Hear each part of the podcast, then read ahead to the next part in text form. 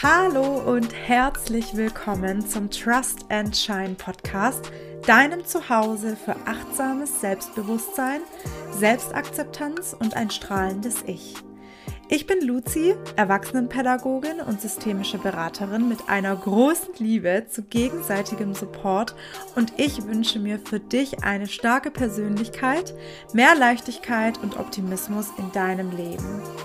Hier wirst du dich ein Stückchen mehr selbst kennenlernen, dich mit deinen Gedanken und Gefühlen auseinandersetzen und dein Inneres so stärken, dass du nach außen hin strahlen kannst. Schön, dass du da bist. Lass uns loslegen. Hallo und herzlich willkommen zur neuen Folge heute, die thematisch an die letzte Folge zum Thema Neuanfänge anschließt. Denn es geht heute darum, wieso wir das Leben grundsätzlich lockerer sehen sollten und uns vor allem im Loslassen üben sollten. Ja, ich finde, das ist wirklich ein Thema, das gefühlt jeden betrifft, weil es auch jeder kennt, dass es unterschiedliche Situationen gibt, wo man echt dem Gegenüber mal an die Gurgel springen könnte oder sich denkt so, was nimmst du dir eigentlich raus oder ja, es irgendwas anderes gibt, was einen unfassbar aufregt. Und ich finde, da ist es ganz spannend, ein paar Impulse zu hören, die einem einfach helfen können, da eine gewisse Lockerheit rauszuholen. Vielleicht kennst du den Ausdruck mal fünfe gerade sein lassen. Das ist ja so eine klassische Floskel, also sozusagen nichts zu erzwingen, sondern mit einer gewissen Lockerheit an eine Sache heranzugehen. Und ich möchte dir heute fünf Impulse mit auf den Weg geben, wie du diese Lockerheit im Alltag anwenden kannst, um sie so längerfristig zu integrieren. Das Thema Lockerlassen geht zurück auf eine alte griechische Philosophie namens Wu Wei. Ich weiß nicht, ob du das kennst. Es gibt auch einen weiteren Fachbegriff dafür.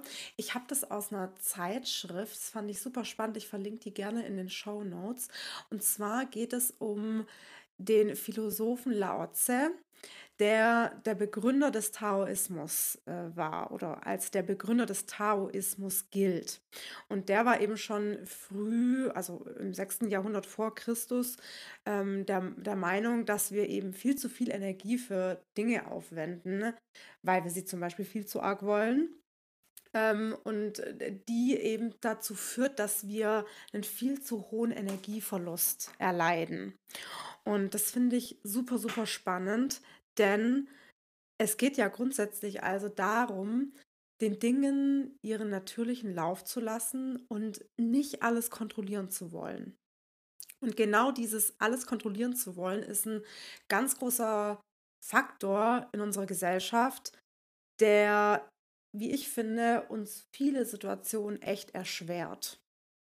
Und ich finde dazu ein Bild unfassbar einleuchtend, und zwar das einer Blume, die tatsächlich nicht schneller wächst, wenn wir an ihr ziehen. Wir können sie zwar durch Gießen und Düngen unterstützen, aber sie letztendlich in ihrem Wachstum nicht wirklich kontrollieren. Und der Hintergrund ist eben der, dass wir oftmals viel zu viel Energie für eine Sache aufbringen, weil wir sie eben zu unbedingt wollen. Und das führt eben zu Kraftverlust. Und letzten Endes ist es dann überhaupt nicht effizient. Es geht am Ende also vielmehr darum, intuitiv auf Situationen zu reagieren und vor allem nichts zu erzwingen. Also gerade so dieses Erzwingen, das funktioniert einfach nicht auf eine gesunde Art und Weise. Also dieses Phänomen habe ich persönlich schon so oft äh, im Zusammenhang damit gehört, dass zum Beispiel ein Kinderwunsch unerfüllt ist oder eine Partnersuche, gerade bei uns Frauen, wenn man in einem gewissen Alter ist und sich tatsächlich ähm, eine Ehe wünscht oder Kinder wünscht und ja, das eben mit einer Partnersuche einhergeht, die dann tatsächlich super erzwungen ist. Ich habe wirklich noch von fast keinem Fall gehört, wo das dann wirklich so eingetreten ist. Ähm, natürlich jetzt ohne wissenschaftliche Evidenz hier, dass es da einen Zusammenhang gibt. Aber ich finde schon, dass so eine gewisse Lockerheit ja, sich definitiv positiv auf unser Leben auswirkt. Und zwar ganz nach dem Motto, man muss was loslassen, damit es zu einem zurückfindet. Tja, aber da ist eben noch was anderes und zwar unser Verstand. Der spielt uns da manchmal ja echt nicht so in die Karten, wie es oftmals sinnvoll wäre. Und unser Denken handelt ja grundlegend nutzenorientiert. Also es muss immer zu unserem Nutzen sein, wenn wir etwas tun. Und vor allem findet unser Denken hauptsächlich in der Vergangenheit statt. Es arbeitet also mit unseren Erfahrungen und nutzt dieses Wissen für Abwägungen in der Zukunft.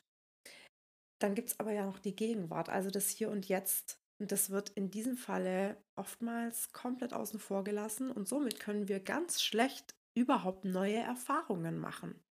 Ja, also man buddelt ja immer super gerne in dem, was man kennt, aber sich auf unbekanntes Terrain zu begeben, Oh, das fällt einem wirklich schwer und vor allem in bestimmten Routinen ist es noch viel schwieriger.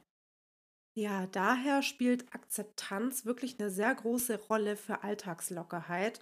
Also auch dieser berühmte Satz, es ist so, wie es ist. Dinge einfach so zu akzeptieren, wie sie sind Somit schafft man Raum für eine Metaebene, von der aus die Situation aus einer ganz anderen Perspektive betrachtet und von der aus an einer Lösung getüftelt werden kann. Ja, das ist ein, ein super wichtiger Faktor. Jetzt stellt sich allerdings nur die Frage, wie entwickelt man denn diese Gelassenheit, ja, die man für den Alltag wirklich nutzen kann. Und an der Stelle möchte ich jetzt meine fünf Impulse für dich loswerden. Impuls 1 ist, dass du dich darin übst, die Welt durch Kinderaugen zu betrachten. Also ich muss echt sagen, seit ich selber Mama bin, ist mir das gefühlt jeden Tag noch mal mehr bewusst geworden, wie wunderschön Kinder die Welt betrachten. Also wie sie wirklich im Hier und Jetzt versuchen, alles um sie herum wahrzunehmen und Erfahrungen daraus zu gewinnen, überhaupt was zu erkunden und völlig unvoreingenommen an Situationen ranzugehen, sei es auf dem Spieli oder in Situationen mit anderen Kindern. Also dieses, dieses komplett im Hier und Jetzt zu sein und sich zu fragen, wie man eine Situation ohne Vorerfahrung angehen würde. Das finde ich so inspirierend und da sind Kinder echt unsere größten Lehrmeister. Dann der zweite Impuls, die eigenen Gedanken ganz aktiv wahrzunehmen und zu beobachten, also mal einfach abzuwarten, was die eigenen Gedanken in unterschiedlichen Situationen machen. Also wenn mir irgendjemand mal dumm kommt oder so, was läuft da in meinem Kopf ab? Wann entstehen die Gedanken und in welchem Tenor entstehen die? Sind die vorwiegend positiv oder negativ? Das zeigt mir auch ganz viel über meine grundlegende Einstellung. Dann der dritte Impuls, dass du einfach mal dem Lauf der Dinge vertraust und folgst. Intuition in dein Leben lassen, Entscheidungen intuitiv treffen. Zum Beispiel, wann habe ich denn eigentlich Hunger? Ist es wirklich so, wie einfach in der Gesellschaft vorgelebt? Man frühstückt um neun oder um acht oder keine Ahnung, je nachdem, wann eben du dein Frühstück zu dir nimmst. Dann ist auf jeden Fall erst um, um 11.30 Uhr oder 12 Uhr Mittagessen und dann erst wieder um 18 Uhr Abendessen. Kann es vielleicht sein, dass du das intuitiv ganz anders machen würdest, dass dein Biorhythmus ein ganz anderer ist. Also ich habe diese Erfahrung echt in der Schwangerschaft gemacht, dass ich tatsächlich erst da so wirklich gelernt habe, wie ich eigentlich esse und wann meinem Körper wie viel Essen eigentlich gut tut. Und das will ich dir unbedingt als Impuls mitgeben, dass du mal darauf schaust, wie viel Intuition du in deinem Leben hast oder auch lebst. Dann Impuls Nummer vier, plane dir aktiv Ruhepausen ein. aktive pa Phasen sind genauso wichtig wie ruhige. Ja, ohne Regeneration haben wir keine Kraft für neue Anstrengungen. Und genauso wie sich zum Beispiel die Natur im Herbst und Winter ausruht und im Frühling und im Sommer erstrahlt, genauso wichtig ist es für uns, dass wir uns Ruhepausen gönnen und vor allem präventiv agieren. Das heißt nicht, dass wir erst an Pausen denken sollten, wenn es quasi schon zu spät ist und wir den Pausen eigentlich erliegen, sondern wirklich in unseren Alltag, ich nenne es jetzt mal mit diesem, mit diesem Trendwort Selbstfürsorge, darauf schauen, dass es uns gut geht. Dann der fünfte Impuls, dass wir Ergebnisse aus unseren Handlungen nicht emotional, sondern nüchtern betrachten. Wir können zwar unsere Handlungen kontrollieren bzw. unsere Handlungen aktiv gestalten, aber nicht die Ergebnisse unserer Handlungen, denn die können wir eben nicht zu 100% kontrollieren, denn die hängen von unterschiedlichen Faktoren ab. Da hilft es sich selber auch zu sagen, dass man sein Bestes gegeben hat und am Ende immer irgendwie alles gut wird. Es hängt von den seltensten Entscheidungen, die wir in unserer Welt treffen, also in, in unserer Welt meine ich jetzt in deiner und meiner, da hängt eigentlich kein Menschenleben von ab. Ja, deswegen Kuh im Dorf lassen, wie man so schön sagt. Nee, Kirche im Dorf lassen, nicht Kuh im Dorf. Kirche im Dorf lassen. Oh Gott, Kuh, ey, ich, Leo sagt gerade nichts anderes als Mu. genau, also die Kirche im Dorf lassen und darauf vertrauen, dass alles gut wird. Noch ein Bonus-Tipp äh, oder Impuls, den ich mitgeben möchte, ist Humor. Mit Humor lebt es sich so unendlich viel leichter.